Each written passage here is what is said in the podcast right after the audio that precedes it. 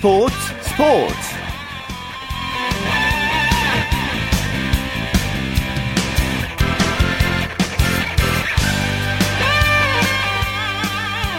안녕하십니까. 토요일 스포츠 스포츠의 아나운서 최시중입니다. 드디어 본격적인 스포츠의 계절이 다가왔습니다. 오늘 프로축구 K리그가 개막을 했고요. 프로야구도 시범 경기가 시작됐습니다. 과연 어느 팀이 겨울 준비를 잘 했는지 이제 고스란히 실력으로 드러날 텐데요. 토요일에 함께하는 스포츠 스포츠 먼저 프로축구 K리그 소식부터 정리해드리겠습니다. 베스트 11의 손병화 기자 함께하죠. 손 기자 안녕하세요. 네, 안녕하십니까. 드디어 이제 K리그 클래식을 개막을 했는데요. 자, 포항과 울산이 격돌한 개막전 등 오늘 열린 3경기 결과부터 정리해볼까요? 네, 이 지난해 12월에 끝났던 K리그 클래식이 3개월 만인 오늘 포항 스틸야드를 비롯한 전국 세곳 경기장에서 다시 개막했습니다. 먼저 공식 개막전이 열린 포항 경기에서는 원정팀 울산이 후반 37분에 터진 김신욱 선수의 결승골로 홈팀 포항을 1대 0으로 꺾었습니다. 전주 월드컵 경기장에서 열린 경기에서는 이 올 시즌 강력한 우승 후보로 불리는 전북이 부산을 3대 0으로 완파했고요. 예. 서울 월드컵 경기장에서 열린 마지막 경기에서는 지난 시즌 하위팀 전남이 이 지난 시즌 상위팀이자 홈팀인 서울을 1대 0으로 꺾는 파란을 일으켰습니다. 자, 먼저 울산은 지난 시즌 포항에 밀려서 아쉽게 준우승에 머물렀잖아요. 네. 그런데 개막전부터 화끈한 서력전에 성공을 했습니다. 맞습니다. 지난 시즌 포항은 정규리그 마지막 경기인 울산전에서 1대0으로 승리하면서 극적으로 역전 우승을 달성했었습니다. 반대로 울산은 비기기만 해도 우승할 수 있는 상황에서 무너지며 2위에 머물렀는데요. 3개월 만에 울산이 포항의 서력전에 성공했습니다. 울산은 이번 경기에서 포항과 치열한 접전을 펼쳤는데 0대 0으로 팽팽하던 후반 37분 장신 공격수 김신욱 선수의 결승골이 터지면서 1대 0으로 승리했습니다. 이로써 울산은 지난해 마지, 치른 마지막 경기 패배를 멋지게 서력하면서 올 시즌을 상쾌하게 출발했고요. 예. 반대로 포항은 홈 개막전에서 분패하는 아쉬움을 남겼습니다. 예. 자, 그리고 우승 후보로 평가받고 있는 전북은 이 부산을 상대로 3골이나 폭발시켰습니다. 네. 올 시즌 K리그 클래식에 참가하는 12개 팀 중 가장 강력한 우승 후보로 평가받는 전북이 홈에서 3골을 폭발시키며 부산을 3대 0으로 꺾었습니다. 전북은 이 경기에서 전반 39분 터진 한교원 선수의 선제골과 이 후반 3분 그리고 후, 후반 22분 연속골을 성공시키면서 부산을 3대 0으로 물리쳤습니다. 전북 지난 2월 26일 열린 아시아 축구연맹 챔피언스 리그 32강 1차전에서도 일본 제1리그의 명문 요코하마 마리너스를 3대 0으로 꺾었는데요. 예. 이로써 올 시즌 치른 두 경기를 모두 3대 0으로 승리하는 강력한 힘을 보여줬습니다. 자, 전북 개막전부터 무서운 공격력을 보이면서 사실 올 시즌 1강으로 지금 평가받고 있는데요. 그런 평가가 맞다는 것을 입증했습니다. 네, 맞습니다. 올 시즌 전북은 다른 팀 감독들로부터 1강이란 평가를 받으면서 우승 후보로 지목됐습니다. 기존에 훌륭한 선수들이 많은 데다 겨울 이적 시장에서 김남일, 한교원 등 좋은 선수들을 다수 영입했기 때문인데요. 이 개막전에서도 부산을 넉다운 시키면서 이 1강다운 면모를 확실히 보여줬습니다. 전북은 골이 터지지 않던 전반 중반까지는 부산과 대등한 경기를 펼쳤지만 전반 39분 한교환 선수의 선제골이 터진 이후부터는 매서운 공격력을 보이며 완승을 이뤘습니다. 정규리그 개막전부터 대승을 거둔 전북의 행보를 올 시즌 유심히 지켜봐야 될 것 같습니다. 예. 자, 서울에서 열린 서울대 전남전 결과도 짧게 정리해 주실까요? 네, 2012 시즌 우승팀이자 지난 시즌에 4위에 올랐던 강팀 서울이 지난 시즌 하위권에 머문 전남에 패하는 이변이 일어났습니다. 서른 입양 관계에서 후반 14분 전남 이현승 선수에게 결승골을 내주며 무릎을 꿇었는데요. 대안과 하재성 등두축 선수들의 공백을 아직 다 메우지 못하며 패배하고 말았습니다. 예. 반면 전남은 원정 경기에서 강팀 서울을 잡으면서 올 시즌 만만치 않은 돌풍을 예고했습니다. 예. 전남 서울전은 스포츠 현장 잠시 후에 저희가 코너를 통해서 생생한 현장으로 들려드리겠고요. 손 기자, 자 내일도 네. K리그 클래식 경기 열리잖아요. 관전 포인트 네. 짚어주실까요?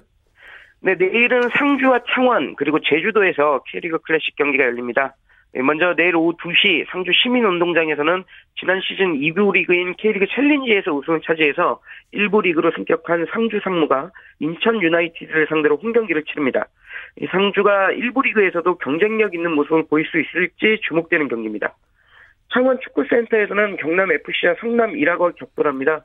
이 경기 역시 내일 오후 2시에 시작하는데요. 70대로 최고령 감독인 박종환 감독이 이끄는 성남과 이그 다음으로 나이가 많은 60대 이차만 감독이 이끄는 경남이 대결해서 과연 누가 노익장을 과시하며 웃을지 관심을 모으는 경기입니다. 예. 마지막으로 내일 오후 4시 제주 월드컵 경기장에서는 제주 유나이티드가 수원 삼성을 불러들여 홈 개막전을 치릅니다. 예. 자, 해외파 선수들 일정도 살펴보죠. 어, 그리스 평가전에서 이제 한골 한 도움을 기록했던 손흥민 선수가 자국 리그에서도 상승세를 좀 이어갔으면 좋겠습니다. 네, 그렇습니다. 이, 이 그리스전에서 1골 1도움으로 맹활약한 손흥민 선수가 기분 좋은 골 퍼레이드를 소속팀인 레버쿠젠에서도 이어가야 합니다. 이 손흥민 선수가 속한 레버쿠젠은 오늘 밤 11시 30분 하노버 969를 상대로 분데스리가 경기를 치르는데요. 상대가 강팀인 만큼 리그에서 강팀이 아닌 만큼 리그에서 멈췄던 골 소식을 다시 전할 수 있을 것으로 기대됩니다. 예.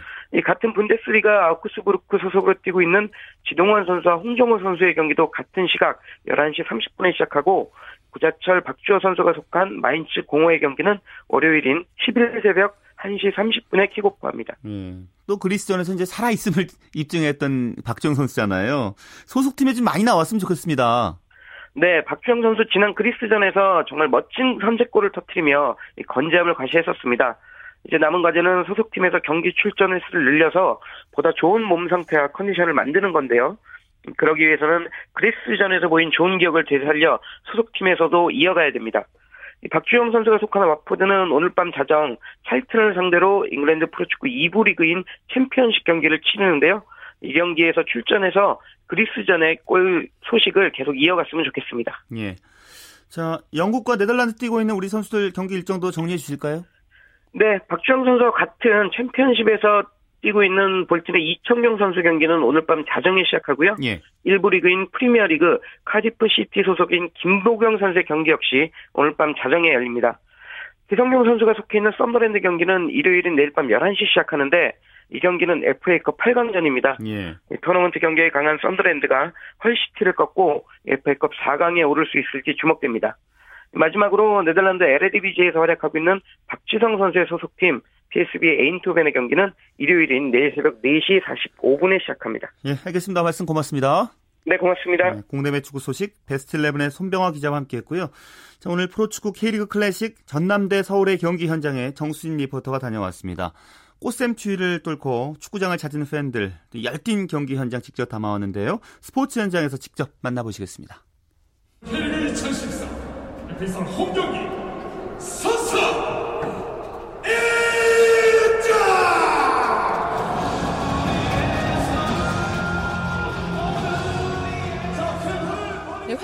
봄이 찾아오면서 프로축구 K리그의 계절이 돌아왔습니다.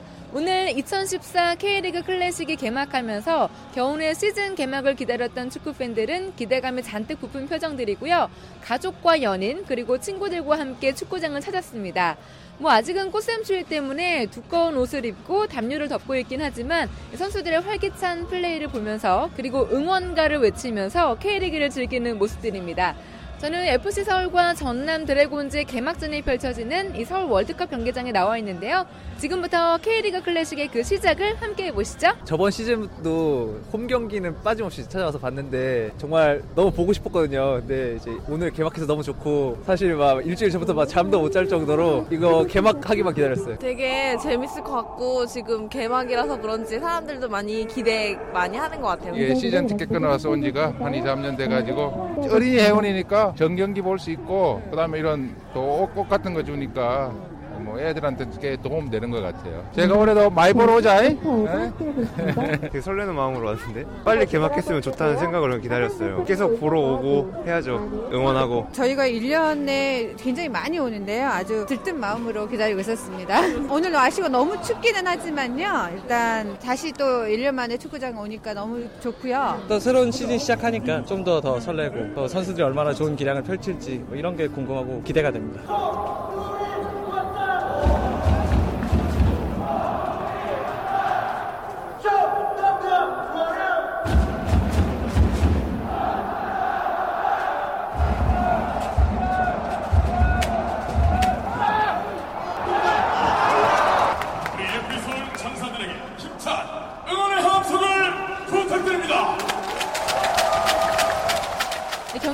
양팀 다 전반 내내 무득점 행진을 계속하다가 후반전에 전남 드래곤즈의 이현승 선수가 페널티킥골을 성공시키면서 1대 0으로 승리했습니다.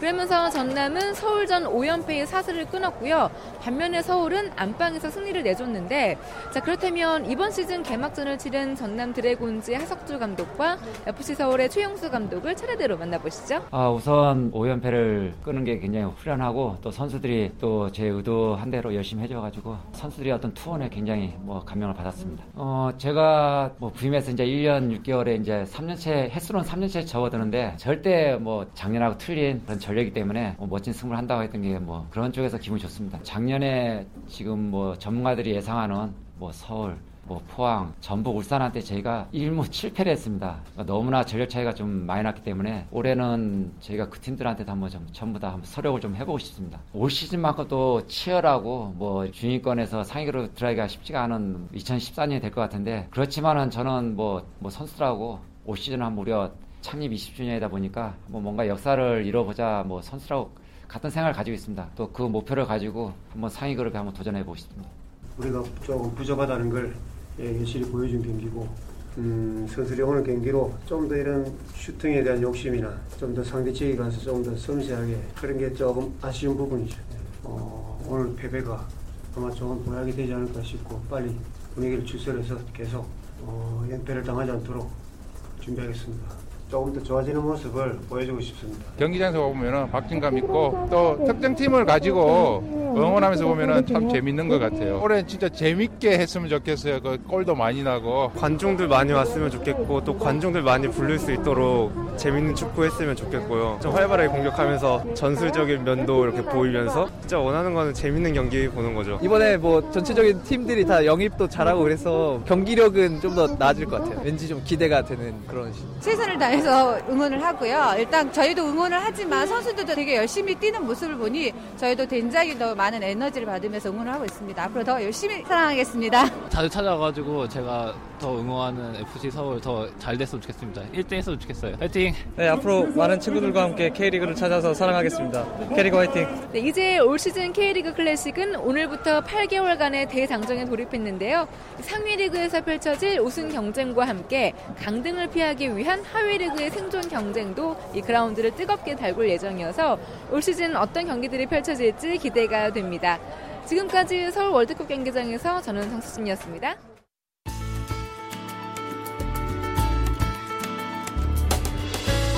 스포츠가 주는 감동과 열정, 그리고 숨어있는 눈물까지 담겠습니다. 스포츠 스포츠 최시중 아나운서와 함께합니다.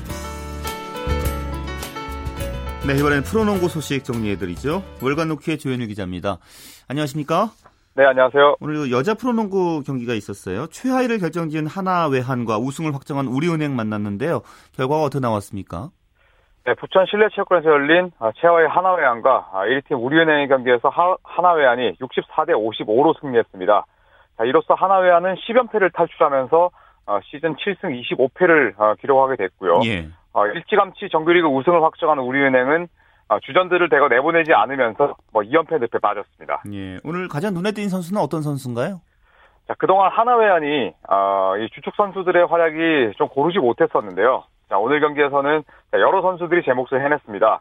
아, 나키아 샌포드 선수가 18득점에 17개 리바운드로 이 더블 더블을 기록했고요. 예. 또 1979년생 이 백전 노장 허윤자 선수도 13득점에 4개 리바운드 또 4개 어시스트를 보탰습니다.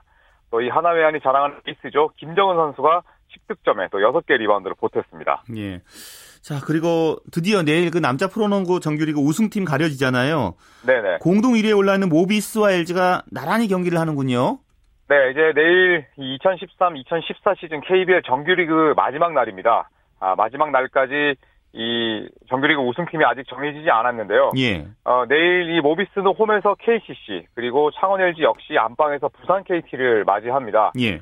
아, 이 LG가 직전 맞대결에서 모비스의 승리를 거뒀기 때문에 아, 만약에 LG가 부산 KT를 잡아낸다면 자력으로 우승을 확정할 수가 있거든요. 예. 네, 내일 이 두 경기 결과에 따라서 네, 이번 시즌 정규리그 우승팀이 가려지게 됐습니다. 아, 막판까지 이제 우승팀이 가려지지 않아서요. 모비스 네. 모 LG는 양팀 모두 각오가 대단하겠네요.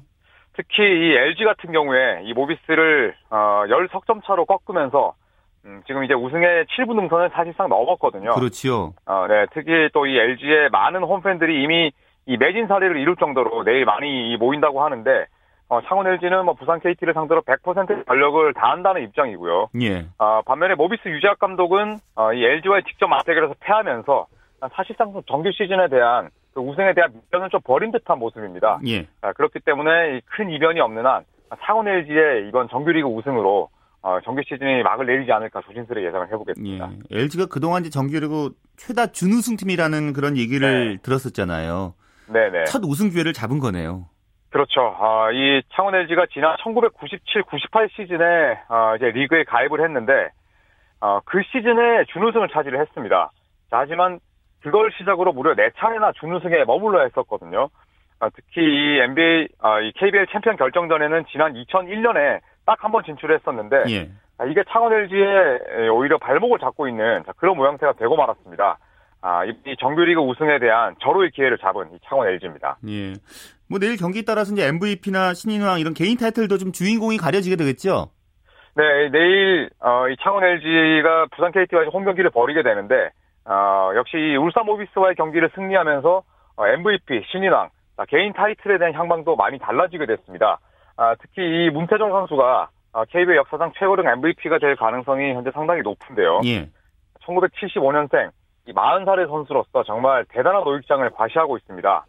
어, 지난 이 18년 동안 어, 14명의 이 MVP가 우승팀에서 나왔거든요. 예. 자, 그런다고 봤을 때 내일 만약에 창원 LG가 KT를 잡고 정규리그 우승을 차지한다면 아, 또 다른 후보인 뭐 문태영, 양동근 그리고 김선영, 조성민 선수를 제치고 어, KBL 역사상 최고령 MVP에 어, 이름을 올릴 수 있을 그런 가능성이 높아졌습니다. 예. 신인왕의 경우는 어떤가요? LG의 김지용규 선수도 있고 KCC의 김민구 선수도 있잖아요. 아, 정말 이 두 선수의 기량이 거의 비슷하거든요. 아, 자, 하지만 이 신인왕은 정규 시즌 MVP보다 아, 팀 성적에 대한 그런 비중이 조금은 덜한 편입니다. 예. 아, 김종규 선수가 물론 어, 창원 LG의 고공 상승세를 이끈 주역이긴 합니다만 어, 개인 기록에서는 역시 김민구 선수가 앞서 있거든요. 예. 네, 평균 13.4득점 그리고 5개 리바운드 그리고 4.6개 어시스트를 기록을 하고 있는데 아마도 이 신인왕은 정말 끝까지 가봐야 네, 이 향방이 가려질 것 같습니다. 예, 알겠습니다. 내일 경기 아주 재밌는 경기 되겠네요. 말씀 고맙습니다. 네, 감사합니다. 네, 프로농구 소식 월간 루키의 조현일 기자였고요. 어, 프로배구 소식은 마이데일리의 강산 기자와 함께하겠습니다. 안녕하십니까? 네, 안녕하세요. 자, 남자 프로배구 우리카드 좀 뒷심이 부족해 보이네요. 오늘 LIG 손해보험에게 발목이 잡혔습니다. 예, 우리 카드의 창단 첫 플레이오프 진출에 적신호가 켜졌습니다. 우리 카드는 오늘 아산 이순신 체육관에서 열린 LIG 손해보험과의 홈경기에서 세트 스코어 0대 3으로 완패했습니다. 1, 2세트를 접전 끝에 2점 차로 뺏겼고요. 3세트에서는 결국 와르르 무너지면서 꼭 이겨야 할 경기를 놓치고 말았습니다. 예. 우리카드 이제 4연패 한 거잖아요. 예. 그렇기 때문에 이제 준 플레이오프로 가는 길은 뭐 경우의 수가 좀 복잡해질 것 같은데 아직 가능성은 있나요? 예, 일단 플레이오프 직행은 어려워졌습니다. 예. 하지만 준 플레이오프의 가능성은 조금은 남아 있는데요. 예. 대한항공과 승점 3점 차 이내로 좁혀야 준 플레이오프에 나갈 수가 있고요. 예. 대한항공과 우리카드 모두 두 경기씩 남아 있는데 우리카드는 정규 시즌 우승에 목마른 현대캐피탈과의 일정이 남아 있다는 게 걸림돌입니다. 예. 대한항공은 LIG와 러시앤캐시와의 경기가 남아 있는데 두 경기에서 승점 4점만 따내면 리그 3위는 확정하게 되고요. 예. 우리 카드로선 저, 자력으로 플레이오프에 진출하는 건 쉽지 않기 때문에 예. 대한항공이 지고 남은 두 경기를 전력으로 치러서 이기는 게 유일한 방법이라고 할 수 있겠죠. 예, 그렇군요. 자, LG 손해보험은 오늘 뭐세 세트 내리 따냈고요. 특히 에드가 선수 활약이 대단했어요. 예, LIG 손해보험의 토마스 에드가는 오늘 양팀 통틀어 최다인 28점에 공격 성공률 68.57%로 맹활약했습니다. 범실을 단 5개만 기록하면서 참 안정적인 공격력을 보여줬는데요. 예. 블로킹도 4개나 잡아내면서 높이를 과시했습니다. 예. 그래서 LG 손해보험 오늘 또 무엇보다도 매우 중요한 수확이 있었잖아요. 이제 신인 신승준 선수가 세터로 첫 경기 출전을 했는데 참 잘해줬다면서요? 그렇습니다. 신승준 세터에게 오늘 경기는 참 세터로 출전하는 첫 경기였는데요. 예. 2세트 중반에 주전 세터 이효동 대신에 투입되면서 분위기를 완전히 바꿨습니다. 2세트 13대 18로 끌려가던 상황에서 주포인 에드가, 김요한과 환, 환상적인 호흡을 자랑하면서 팀 승리에 큰 힘을 보탰고요. 또 과감한 다이렉트 공격으로 데뷔 첫 득점까지 올리면서 기쁨 두 배가 됐습니다. 예. 자, 여자부 경기에서는 GS 칼텍스가 또 승점을 쌓았다면서요? 예, GS 칼텍스는 2위로 플레이오프를 진, 플레이오프 진출을 이미 확정한 상황인데요. 예. 그럼에도 고삐를 늦추지 않았습니다. 오늘 도로공사를 세트스코어 3대 0으로 꺾고 2위 자리를 완전히 붙였는데요. 예. 외국인 선수 매티 데라크루즈가 30점, 공격 성공률 44%로 아주 좋은 활약을 보여줬습니다. 예. 도로공사는 이제 플레이오프 진출 때문에 갈 길 바쁜 팀이잖아요. 근데 오늘 네. 졌기 때문에 가능성이 뭐 여전히 있나요? 아니면 없는 건가요? 지금 가능성이 거의 희박해진 상황입니다. 오늘 완패한 도로공사는 플레이오프 진출 마지노선인 3위 KGC와 승점 9점 차가 되면서 사실상 플레이오프 진출이 어려워졌는데요. 예. 단 하나의 방법이 있긴 합니다. KGC가 남은 두 경기에서 승점을 올리지 못하고 도로공사가 남은 세 경기를 전승하는 게 유일한 방법입니다. 예, 그렇군요. 자, 그리고 흥국생명 대 현대건설 뭐 풀세트 접전을 벌였고요. 흥국생명이 최하인데 오랜만에 승점 챙겼다고요. 그렇습니다. 흥국생명이 드디어 연패 탈출에 성공했는데요. 오늘 인천 계양체육관에서 열린 현대건설과의 경기에서 풀세트 접전 끝에 세트 스코어 3대2로 이겼습니다. 예. 오늘 승리로 6연패에서 벗어난 흥국생명은 시즌 7승째를 올렸고요. 외국인 선수 엘리사 바실레바가 29점, 공격 성공률 40%로 모처럼 활약했습니다. 예. 프로배구 V리그 내일은 빅매치 있잖아요. 예, 정말 빅매치가 있습니다. 올 시즌 가장 중요한 매치라고 해도 과언이 아닌 라이벌 매치인데요. 예. 천안 유관순 체육관에서 전통의 라이벌 현대캐피탈과 삼성화재가 맞붙습니다. 지금 양 팀의 격차는 단 한 점, 각각 9경기씩 남은 상황에서 이 경기가 사실상 정규리그 결승전이 될 전망인데요. 예. 삼성화재는 내일 이기면 우승 축포를 터트릴 수가 있고요. 현대캐피탈은 내일 이기면 한층 유리한 고지를 점하게 되는데 다음 경기인 우리카드전을 승리로 장식하면 우승이 확정됩니다. 예. 정규리그 우승과 챔피언 결정전 직행이라는 어드밴티지를 누릴 팀은 내일 결정된다고 볼 수가 있겠죠. 예. 삼성화재가 지키느냐, 현대캐피탈이 다시 재건하느냐 아주 재밌는 경기에 펼쳐지겠군요. 그렇습니다. 많은 기대가 모아지죠. 예, 알겠습니다. 말씀 고맙습니다. 네, 감사합니다. 네, 프로배구 소식 마이데일리의 강산 기자였습니다.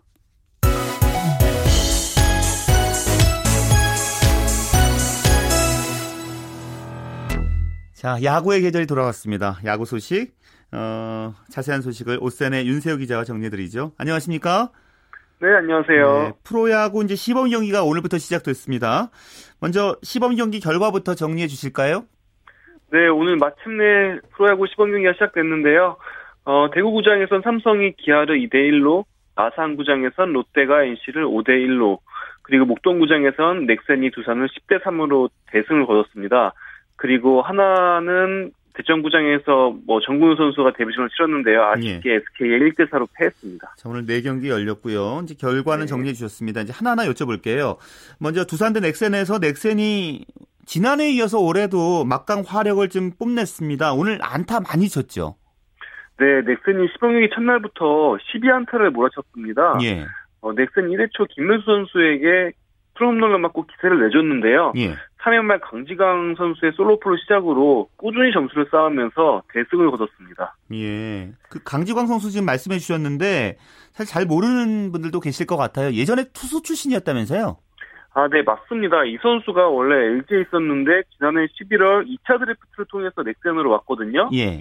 원래 고등학교 시절에는 150km 던지는 강속구 투수였어요. 예. 하지만 프로에선 부상도 나고 수술로 좀 빛을 보지 못했습니다. 예.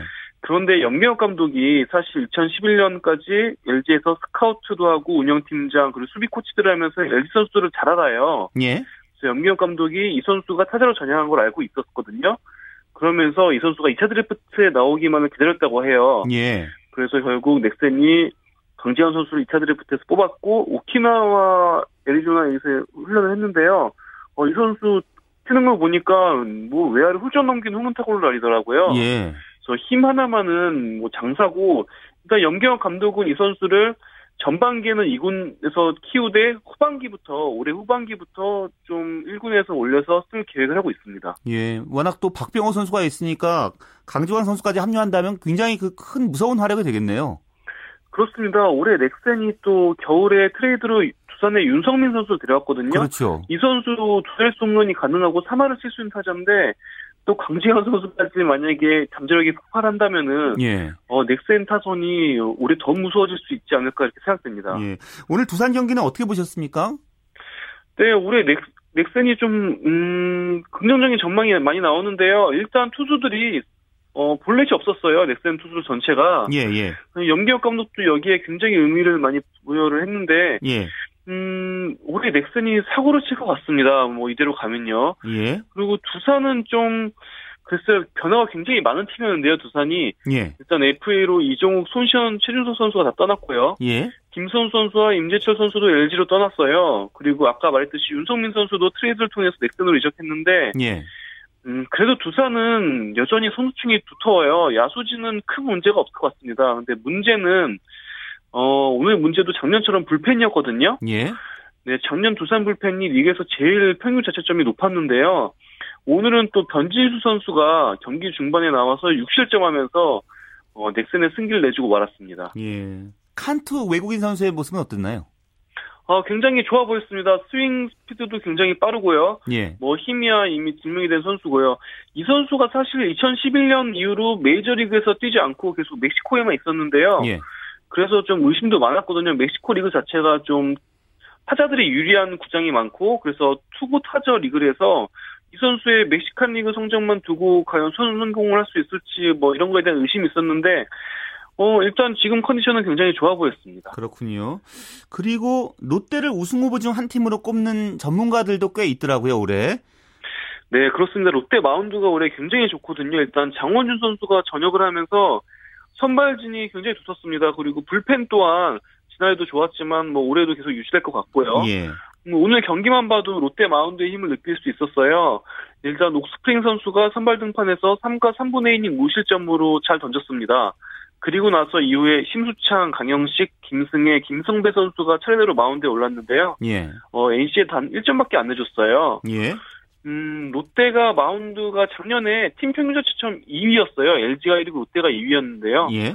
어, 올해는 롯데가 평균 자체점 1위를 할 수도 있을 것 같아요. 이대로 가면은. 예. 그리고 뭐 타선에서 최준석 선수가 또 추가가 됐고요. 그리고 오늘도 손원석 선수는 멀티히트로 여전히 활약을 했습니다.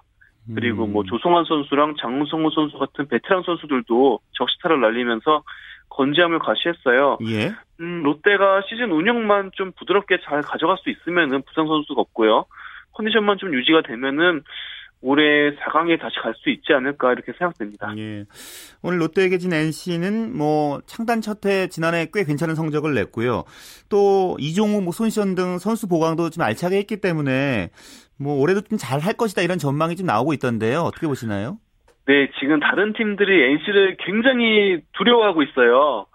일단 외국인 선수를 4명 쓸 수 있으니까요. 이게 굉장히 큰 음, 어드밴티지라고 볼수 있거든요. 예, 예. 네, 거기다가 지금 외국인 타자인 테임즈 선수가 오늘도 뭐 3타수 2안타 1타점으로 활약을 했는데요. 아, 이, 선, 이 선수가 굉장히 심상치가 않습니다. 이 선수가 지금 만으로 28살인데 완전 최전성기에 있을 나이예요. 게다가 이 선수 연습하는 것만 봐도 힘이 굉장합니다. 스윙 스피드, 배트 스피드도 굉장히 빠르거든요. 예. 제가 애리조나에서 이 선수를 유심히 봤는데요. 음, 다저스의 야시엘 푸이그 선수랑 좀 비슷했어요. 물론 아. 푸이그 선수는 우타자고 테임즈 선수는 좌타자지만 예, 테임즈 예. 선수의 이 스윙 스타일이나 백스피드나 뭐 타구를 타구가 날아가는 그 속도나 이런 걸 봐- 보면은 어, 푸이그 선수처럼 정말 힘차게 휘두릅니다. 예. 뭐 정확도도 굉장히 높고요. 그래서 제가 봤을 때는 테임즈 선수가 올해 외국인 타자 중에 최고가 되지 않을까 이렇게 전망이 되더라고요. 그렇죠. 뭐 테임즈의 이호준의 나성범까지 있으면 굉장히 중심 타선이 강해지네요. 그렇습니다. 거기다가 뭐 이종우 손시현 선수가 오면서 선수층이 굉장히 강해졌어요. 예. 제가 애리조나에서 NC 청백전을 봤는데요. 작년에 청백전 할 때는 정말 낯선 선수들이 많았거든요. 예. 근데 이번에 청백전을 보니까 와 뭐 팀을 두 개나 나눠도 뭐 중간 정도는 하겠다 이 정도 느낌이 들더라고요. 예. 그 정도로 지금 뭐 투수진도 좋고요. 워낙 또 그리고 NC에는 공빠른 어린 투수들이 많아요. 예. 이 선수들 중 뭐 한두 명만 잠재력이 폭발해버리면은 마운드 또한 두터워질 수 있거든요. 예. 네, 올해 NC가 글쎄 막내 구단이지만 형님들의 간담을 서늘게 하지 않을까 이렇게 생각됩니다. 네. 자, 그리고 삼성과 기아의 경기 어떻게 보셨습니까? 네, 일단 오늘 좀 아찔한 순간이 있었어요. 올해 기아 에이스 자리를 맡아줄 김진우 선수가 4회 말에 채태인 선수의 타구에 왼쪽 무릎을 맞았거든요. 예. 그래서 한동안 일어나지 못할 정도로 고통을 호소했는데 아 그래도 다행히 왼 단순 타박상으로 밝혀졌어요. 아마 기아 송동열 감독은 그야말로 아찔하지 않았을까 싶습니다. 그렇죠. 네, 지난 시즌도 이선- 부상 때문에 고생했으니까요, 기아가. 그러니까요. 시범 경기 첫 경기부터 이렇게 큰 부상이 날 뻔해가지고 네 굉장히 걱정이 많은데 다행히 단순 타박상이고 뭐 좀 더 시간이 지나가야 알겠지만 어 시즌 치르는 데는 문제가 없을 것 같습니다. 예. 네 그리고 삼성의 백전현 투수가 굉장히 노- 인상적이었는데요. 이 선수가 자투수인데 올해 선발 어, 오늘 경기 선발 등판해가지고 어, 2이닝을 소화 아 3이닝을 소화했거든요. 예. 네, 굉장히 제구가 좋고 특히 슬라이더의 각도가 굉장히 예리했습니다. 예. 지금 삼성에 몇 년째 자완 불펜 투수가 권혁 선수밖에 없어요. 예. 그래서 자완 불펜이 좀 모자른 상황인데 백전현 선수가 오늘 같은 활약을 시즌에도 이어가면은 삼성 불펜이 뭐 좋을 것 같습니다. 예, 그렇군요. 여쭤볼 게 많은데 시간이 다 돼서요. 다음에 여쭤보겠습니다. 아, 네, 예. 알겠습니다. 예, 말씀 고맙습니다. 네, 감사합니다. 네, 야구 소식 오센의 윤세호 기자와 함께했습니다.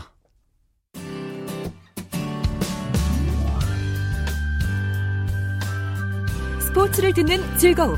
스포츠, 스포츠. 최시중 아나운서와 함께합니다.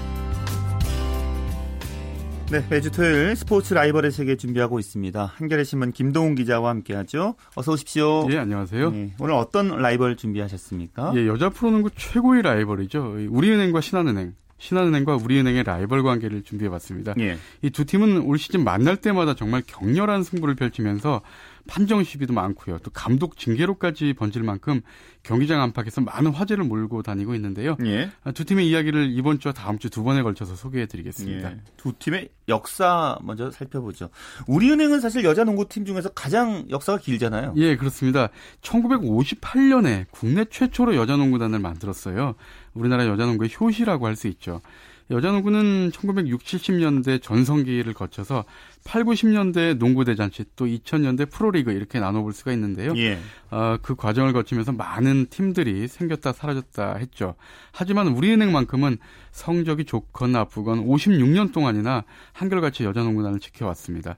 변한 것이라고는 이름만 상업은행에서 한빛은행 그리고 지금의 우리은행으로 이름만 바뀌었을 뿐입니다. 예, 뭐 여자 농구 초창기에는 우리은행이 한국 여자 농구의 역사라고도 할 정도였죠. 예, 그렇습니다. 이 우선 1960년대 우리은행의 전신이죠. 상업은행 여자농구단은 박신자, 김명자, 김추자 트리오가 그야말로 구름 관중을 몰고 다녔습니다. 예. 이 원로 농구인들은 당시 여자 농구가 펼쳐졌던 서울 장충체육관에 바늘 하나 꽂을 자리가 없을 정도였다. 이렇게 회고할 정도인데요.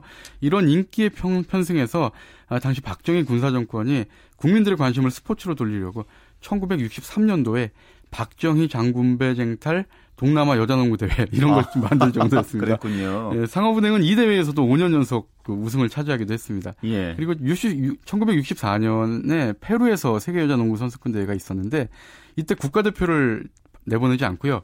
상업은행 단일팀으로 출전했는데도 세계 8강, 8위에 올랐습니다. 예. 그리고 많은 분들 기억하시는 1967년 체코 세, 계 선수권 대회 준우승. 이때 우리나라의 그 준우승을 이끈 주역도 바로 상업은행의 박신자, 김명자, 김추자 트리오였습니다. 그렇죠. 근데 우리은행의 전신이죠. 이 상업은행이 70년대부터는 좀 침체기를 걸었다고요. 예, 그렇습니다. 7, 80년대에는 박찬숙 선수로 대표됐던 태평양화학, 또 김영희 선수의 한국 화장품, 이 두 팀이 최고의 라이벌이었습니다. 같은 화장품 업계이면서도 또 박찬숙, 김영희라는 당대 최고의 센터가 라이벌 대결을 펼쳤기 때문에 그야말로 흥행 보증수표였습니다. 또 90년대 들어서는 농구 대잔치가 시작이 됐는데 역시 업계 라이벌이었던 코오롱과 성경의 라이벌 구도가 아주 팽팽했거든요. 예. 이런 상황에서 상업은행은 설 자리가 좀 없었습니다. 늘 변방이었죠. 아, 이따금 결승에는 올라도 정상 문턱을 넘지 못했는데 이때 기록을 찾아보니까 1985년 전국체전 우승이 고작이었습니다. 어... 그런데도 팀을 해체하지 않은 게 참 어떻게 보면 좀 대단하고 네. 칭찬해 줄만 한 일이죠. 뭐 그 당시 재밌는 일화가 있습니까? 예, 그 상업은행이 92년 농구대잔치 때 그때 강력한 우승 후보 SKC 현재의 SK인데요. 57대 54 석점 차이로 이긴 적이 있거든요. 예. 정말 대이변이었는데요. 그때 SKC에는 그, 그 당시 이미 억대 선수가 질비했습니다. 이 상업은행은 반면에 당시 1년 예산이 SKC 선수 한 명의 몸값 절반에도 못 미치는 이 팀의 예산이요 4,500만 원 정도였습니다. 예. 이 때문에 이제 그때 상업은행의 승리를 보도한 어떤 신문은 돈만으론 이길 수 없다. 뭐 이런 제목을 뽑기도 해서 화제가 됐습니다. 예. 자, 이번엔 신한은행 얘기를 좀 해보죠. 예. 신한은행의 전신은 이제 현대 여자농구단이에요. 예, 그렇죠. 이 86년에 현대 여자농구단이 창단이 됐는데 우리은행보다 28년이나 늦었지만 당시 삼성 계열의 그 동방생명 있지 않습니까? 예. 삼성생명, 현대 삼성 라이벌 구도를 형성하면서 여자농구 판도를 뒤흔들었습니다. 이 현대는 농구대잔치 시절에 우승 두 번, 준우승 네 번을 차지했는데요. 그러다 이제 현대그룹이 해체되면서 여자농구단도 18년간의 여자농구단 역사를 마감하고 해체의 길로 접어들었는데 그때 선수들이 여관방을 전전하면서 해- 그 인수팀을 찾고 있었는데 아, 상당히 좀 어려운 시기를 겪었었죠. 예. 자, 신한은행 이제 현대 여자농구단을 인수한 게 언제입니까? 2004년 6월이었는데요. 현대건설 여자농구단을 인수해서 창단했으니까 올해로 딱 10년이 됐네요. 현대 선수들로서는 신한은행이라는 안정적인 팀을 맞이하면서 안도의 한숨을 내셨는데 그해 겨울 리그부터 리그에 참여했지만 그때는 6개 팀 중에 꼴찌에 머물렀습니다. 아, 그렇군요. 그런데 어떻게 6개월 만에 거짓말처럼 명문팀으로 거듭났군요. 예, 당시 이제 전주원 코치가 선수로 복귀하자마자 2005년 여름 리그 때 우승을 차지했는데 예. 꼴찌 팀이 반년 만에 이렇게 완전히 달라진 모습으로 우승을 한 거죠. 정규리그에서는 3위에 머물렀지만 4강 플레이오프에서 2위 팀이었던 국민은행을 2승 1패로 따돌렸고요. 챔피언 결정전에서 라이벌 우리은행 당시 최강의 전력이었습니다. 이 우리은행을 3전 전승으로 물리치는 일대 파란을 일으켰습니다. 예. 두 팀의 그러면 라이벌 관계가 시작된 건 뭐 이때부터다. 뭐 이렇게 보면 될까요? 예, 그렇습니다. 2005년 여름리그 때부터라고 볼 수 있는데요. 예. 챔피언전 때 이 전문가들은 누구나 우리은행의 우승을 예상했었거든요. 정규리그에선 두 팀이 2승 2패로 팽팽했지만 전력은 우리은행이 훨씬 나았는데 이 가드 김영옥 선수를 중심으로 김계령, 이종애 홍현희 정말 그 막강한 트리플 포스트, 아. 트리플 포스트가 마- 위력적이었고요. 예, 예, 예. 반면 신한은행은 전주원 선수 외에는 뚜렷한 스타가 없었습니다. 예, 하지만 수비가 좋은 선수들, 진미정, 선수진, 강영숙 이런 선수들이 있었는데 다윗과 골리앗의 골리앗 싸움에서 다윗이 이긴 거죠. 어, 다음 주에 또 재미있는 두 팀의 라이벌 얘기를 좀 들어보겠습니다. 말씀 예. 고맙습니다. 감사합니다. 네, 스포츠 라이벌의 세계 한겨레 신문 김동훈 기자와 함께했습니다.